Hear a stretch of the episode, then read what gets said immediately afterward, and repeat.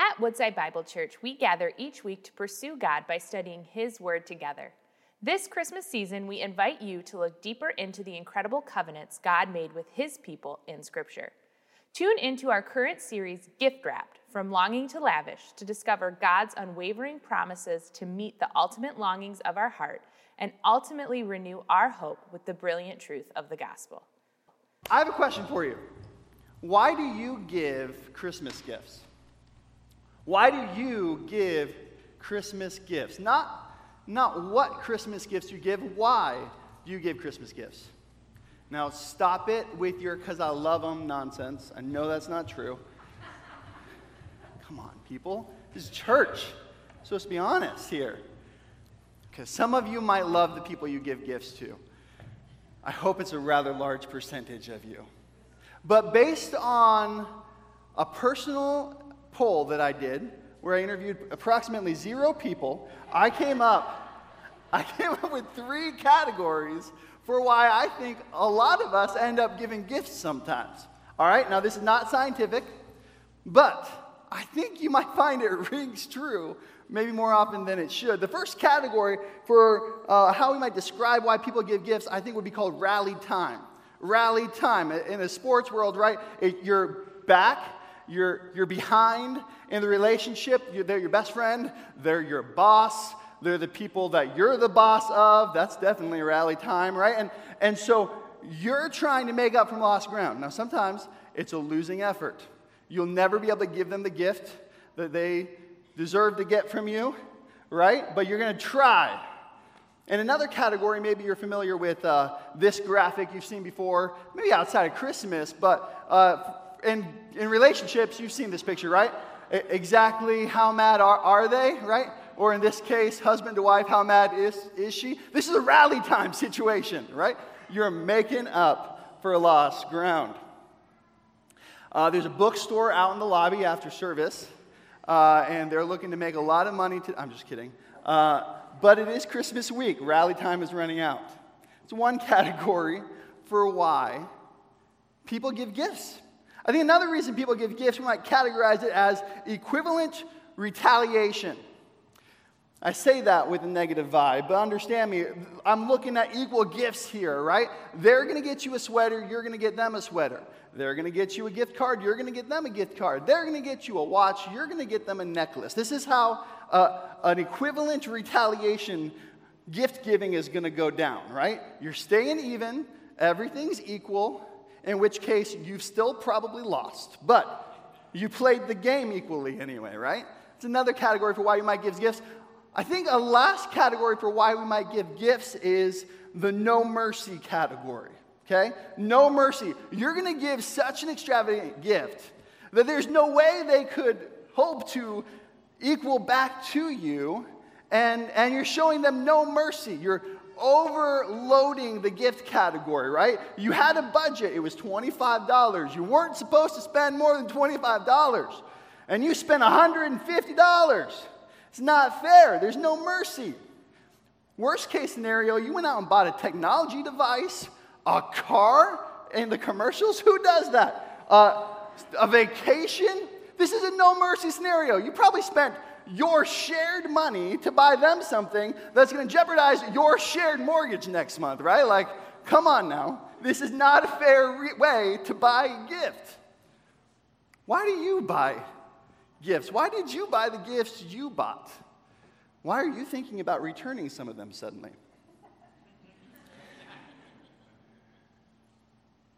Cynical, yes. Sometimes we gift in order to gain in a relationship with somebody. Our gift becomes a grift. Don't we do that with God sometimes? I think we do. We throw desperate prayers and acts of service out, hoping for a little return on our investment, if you know what I'm saying.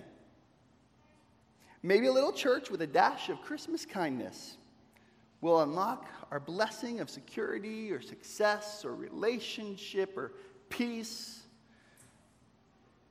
Is that how God works? Is that how you've approached God in this last season? is all of our gifting and works and service to God really a grifting of God, or at least an attempt at it? We've been in a series called Gift Wrap for the last several weeks looking at different covenants of God and seeing how they're fulfilled in Jesus, how really our hopes and needs are fulfilled in Jesus. If you give me a, a moment for review, first we looked at the Noahic covenant. We saw God's promises to Noah that he will never again destroy the world until redemption is fully accomplished. Through God's justice towards humanity, though God's justice towards humanity will always be deserved, God was going to service justice in a different way. We didn't know how yet. Noah didn't see the end result, but God was going to find a new way. Abrahamic covenant. God promises Abraham a huge family that will inherit a land in Canaan and bring universal blessing to humanity. And we can see clearly now that Jesus was that blessing. And then last week we looked at the Mosaic covenant or the Sinai covenant, where God promises through Moses to make Israel his treasured possession. He will be their God and dwell in their midst, and they will be a kingdom of priests that mediate his goodness to all the nations as and when and if they obeyed him. Which I don't think I'm spoiling for anyone in here, they didn't. At least not often.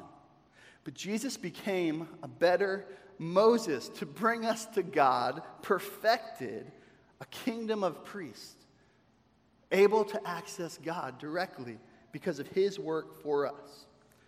Today we're going to be in 2 Samuel chapter 7. So would you turn to, with me to 2 Samuel chapter 7? We'll start right at the beginning at verse 1.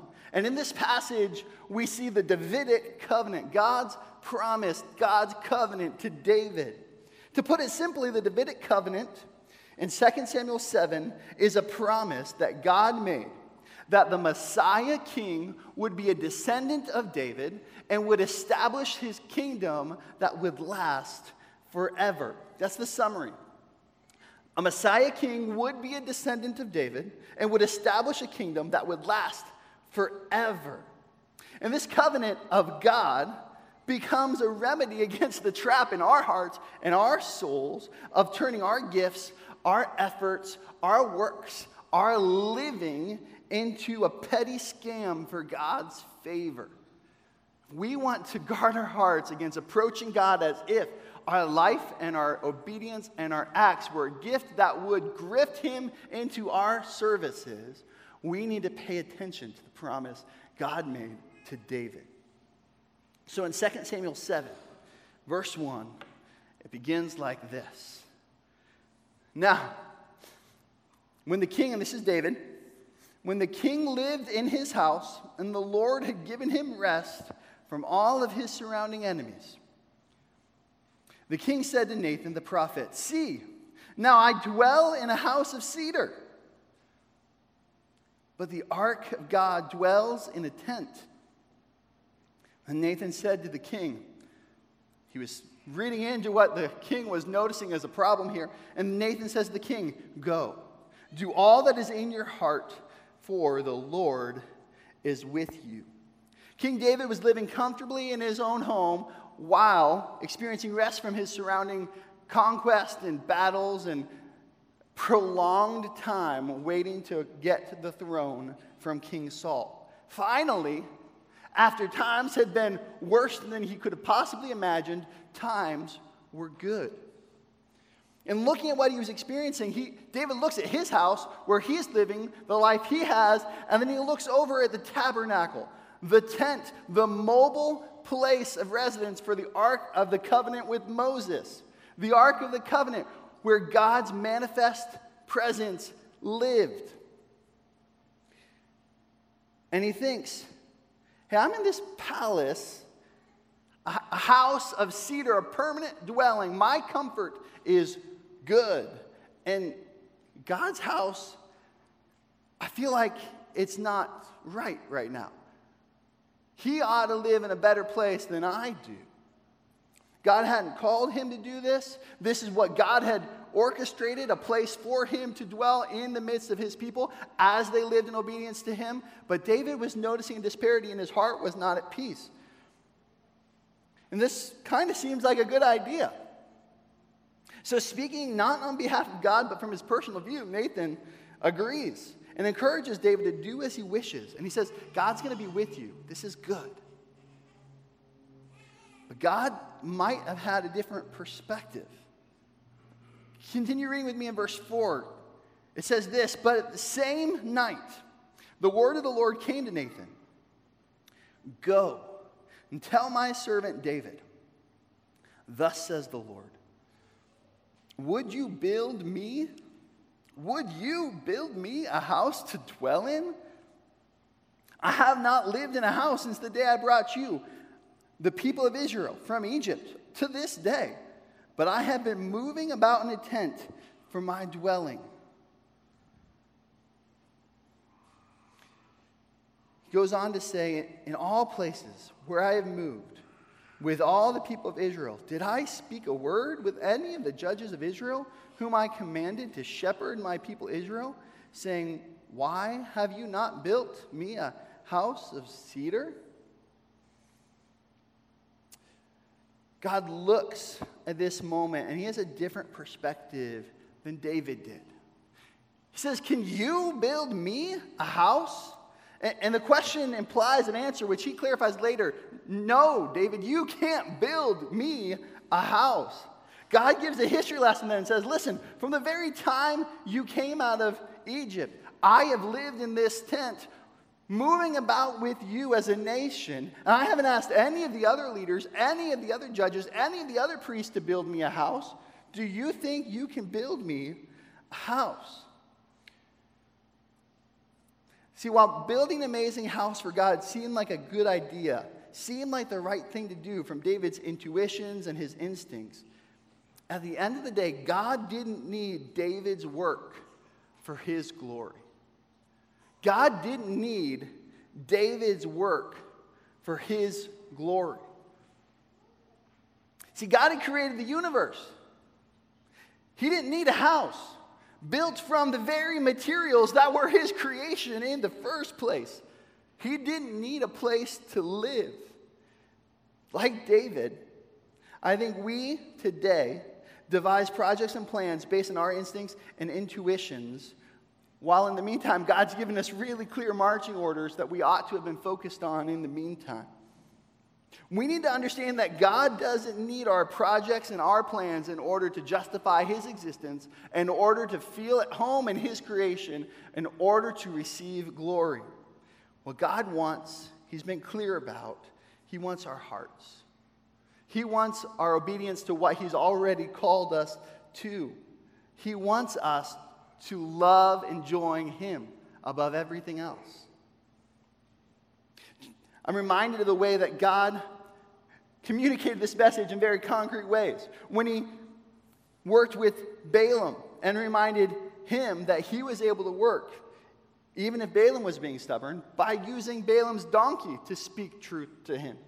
God reminded Elijah that he was able to continue his work with or without Elijah. He had hundreds of faithful messengers hidden away that even the mighty Elijah didn't know about. God wasn't dependent on him. God reminded the crowd of people gathered outside Jerusalem shouting, Hosanna, that even the rocks in that field would have cried out his praise if they had not. God wasn't dependent, isn't dependent on David's work for his glory, and God doesn't need our work for his glory. And our heart should start there when we think about our relationship to God. We shouldn't presume that God needs our fresh ideas to bring him glory. After all, he created us, he rescued us, he's redeemed us. Everything has been of him and for him. In fact, even when God calls us to a life of obedience, a life of works, a life of, life of sacrificial love, proclaiming the gospel, making peace, those good works, as Ephesians 2:10 reminds us, those good works were planned ahead of time by God for for us to be able to walk in. Though a life of faith should rightly include acts of service and obedience to God, God does not become our debtor when we do. He isn't in a bad spot when we fail Him, and He isn't changed for the better when we succeed. God doesn't need our work for His glory. We'll see that there's something incredibly comforting about that when we consistently and continually fail even our own desires. But even though God didn't need David's work for his glory, that didn't mean work wasn't being done. If you continue in verse 8, it says this Now therefore, thus you shall say to my servant David, Thus says the Lord of hosts, I took you from the pasture, from following the sheep, that you should be a prince over my people Israel. And I have been with you wherever you went, and have cut off all your enemies from before you. And I will make you a great name, like the name of the great ones of the earth. And I will appoint a place for my people Israel, and will plant them, so that they may dwell in their own place and be disturbed no more, and violent men shall afflict them no more as formerly, from the time that I appointed judges over my people Israel, and I will give you rest from all your enemies. Moreover, the Lord declares to you that the Lord will make you a house.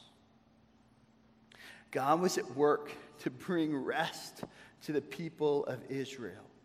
God worked to bring David to rest. Do you notice all the personal pronouns God uses in this section where he minces no words and he, he makes sure there's no mistakes about who the hero of this story is? Yes, the nation of Israel may sing that David has slain his tens of thousands, but it was God who did that work. God brought David to rest. It was he that was in control over David's life. He brought David from being a shepherd to making him a king. He has been with him since that time, cutting off his enemies. And even looking into the future, God promises that He will be the one that gives David renown, a name, a place, and peace and rest. These all point back to the covenant He had made with Abraham anyway. This was going to be His work. In all of this, God declares that He is the one that's done the work in the past, and He is the one that will do the work in the future. This is the story of God. God works, we rest in Him. So, just as David saw God as the one doing the work for him, we need to see that God works to bring us to rest. God works to bring us to rest. God's covenant with David and also with Noah and Abraham and Moses ought to increase our joy and faith because God's main point is that He exerts all of His power and all of His wisdom to do good for His people. And we share in that good if we're made new in Christ. That is the reason that we can know peace and rest in our soul. The most practical truth we can know is that God is all powerful and all wise and all for you. God works to bring us to rest. And nothing can have a greater impact on the way we view our current bank account, our leverage of our free time, the way we respond to stress, the way we view our family relationships, the way we choose to confess our sins and our failures, the way we plan for our futures. Confidence that the sovereign God is working everything together for your good out of absolute grace to us affects every area of our life. God reminded David that it was him who was doing the work in his life. It was God who was working to bring David peace and success, both now and in the future. And then the covenant making God reaches his high point in this passage. Let me pick up again from the second half of verse 11. God says, Moreover, the Lord declares that the Lord will make you a house. When your days are fulfilled and you lie down with your fathers, I will raise up your offspring after you, who shall come from your body, and I will establish his kingdom. He shall build for me a house for my name, and I will establish the throne of his kingdom forever. I will be to him a father, and he shall be to me a son. And when he commits iniquity, I will discipline him with the rod of men, with the stripes of the Son of Men. But my steadfast love will not depart from him, as I took it from Saul, whom I put away from before you. And your house and your kingdom shall be made sure forever before me. Your throne will be established forever. In accordance with all these words and in accordance with this vision, Nathan spoke to David. The original rhetorical question God had asked for David was this You will build for me a house? And then God turns that question on its head and says, I am going to make for you a house. This is the way it works. God was going to make David a house, a dynasty, a line of rulers, of kings established forever. Though David is going to die, God promised to establish his offspring in his kingdom forever, that his descendants would build a house, a temple for God, and that God would discipline his descendants, his family, if they ever gave themselves into sin. The Davidic covenant goes into effect right away, but it has a truer and a fuller manifestation in the centuries that follow. Because in the short term, David's son, Solomon, does become king in fulfillment to covenant and does go on to build the temple of David's vision for God according to the covenant. But after, Solomon gives his heart away to other loves, to other gods and in accordance to covenant and fulfillment of God's promise. It says in 1 Kings 11 that the Lord said to Solomon, Since this has been your mind and you have not kept my covenant and my statutes which I commanded you, I will surely tear the kingdom away from you and give it to your servant. Yet, for the sake of David your father, I won't do it in your days, but I'll tear it away from the hand of your son. However, I will not tear away all the kingdom. Listen to the covenant get fulfilled here. But I will give one tribe to your son for the sake of David my servant, for the sake of Jerusalem, which I have chosen. God had made an unconditional covenant with David. And even when his descendants chose to sin, and even when God kept his word to punish his children by taking the kingdom away from them, he continued to give them a ruler of David's line over the house of Israel. So the kingdom would be divided in two. It would be overcome by Assyrians and the Babylonians because of their disobedience.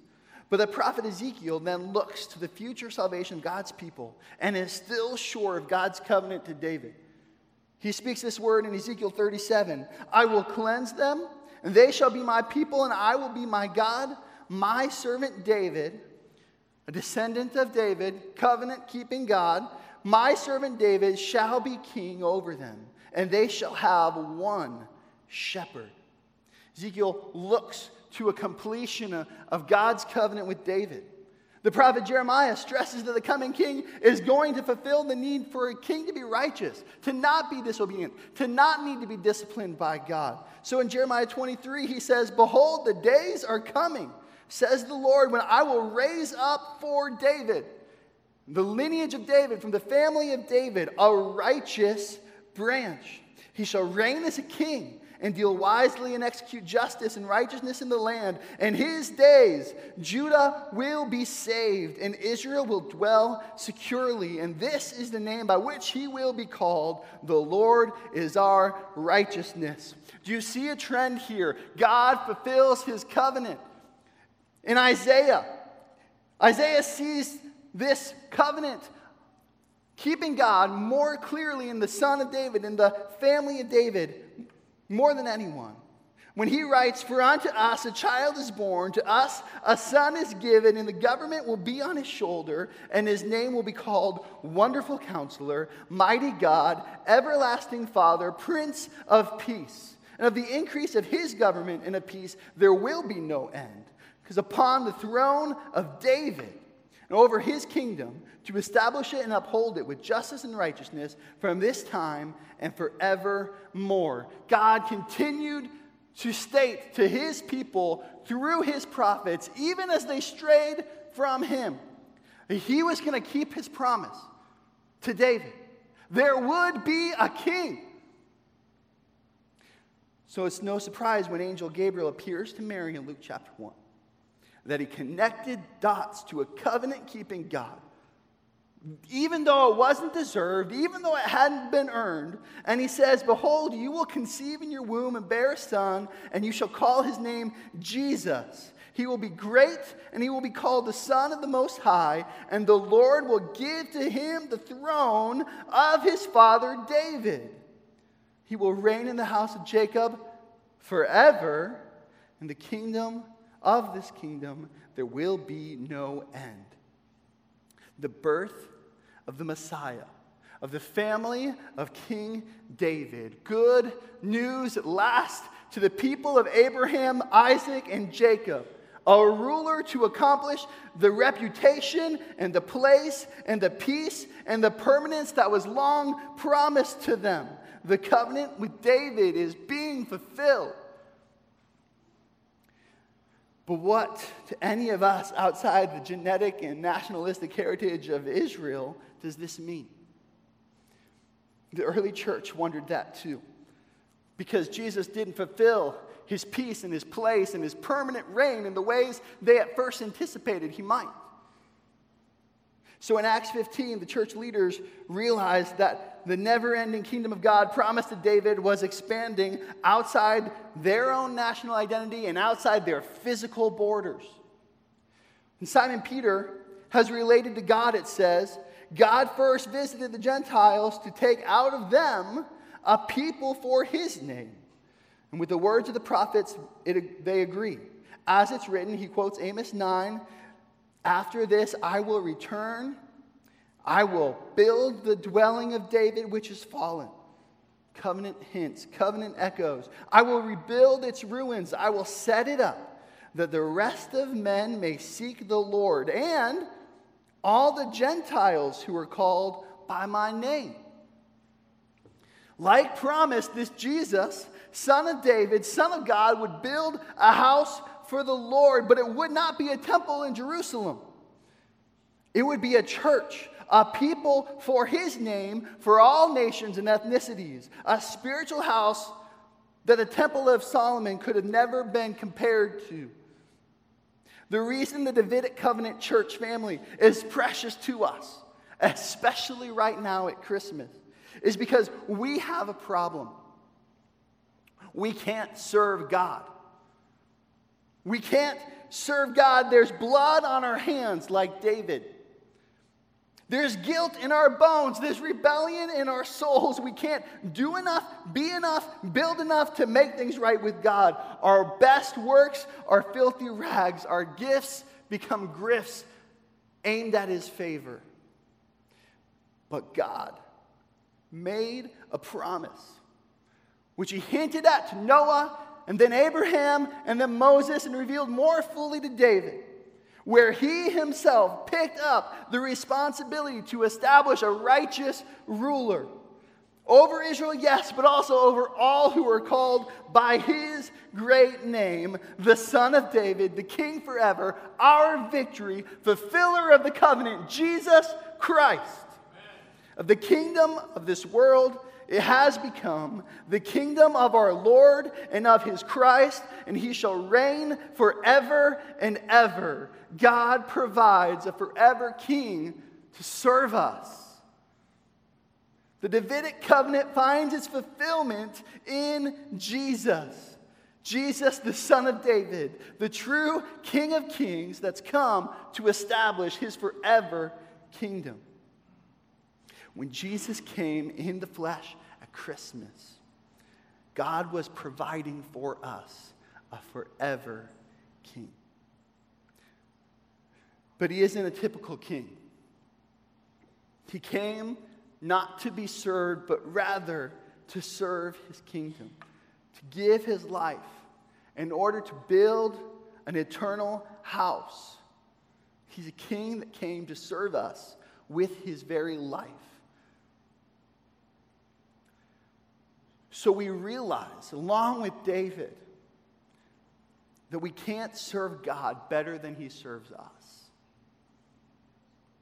We can't serve God better than he serves us. This is our God. He's a covenant maker, powerfully moving for our good plan. Before you and I were even here to impress him with our magnificent lives or careers or churches or countries or world, the King and Creator entered the tapestry of his making to serve us in perfect and sacrificial love. So we can't serve God better than he serves us. We can't put him in our debt. He's not needing our work for his glory. He brought us rest, ultimate life, and peace and joy through the work of his forever king. So, responding to this covenant, even with the partial understanding he had, David said in verse 22 Therefore, you are great, O Lord God. There is none like you, there is no God beside you. We respond with him. Faithful or unfaithful, come. Strong or weary, come. Together or apart, come. Let us adore him. Come, let us adore him, because there's none beside him. Christ the Lord. Let's adore him and rest in his work for us forever. Thank you for joining us as we study God's Word together. We would love to hear how God is moving in your heart and get you connected into the Woodside Bible Church family. Head over to woodsidebible.org/connect to introduce yourself to us today.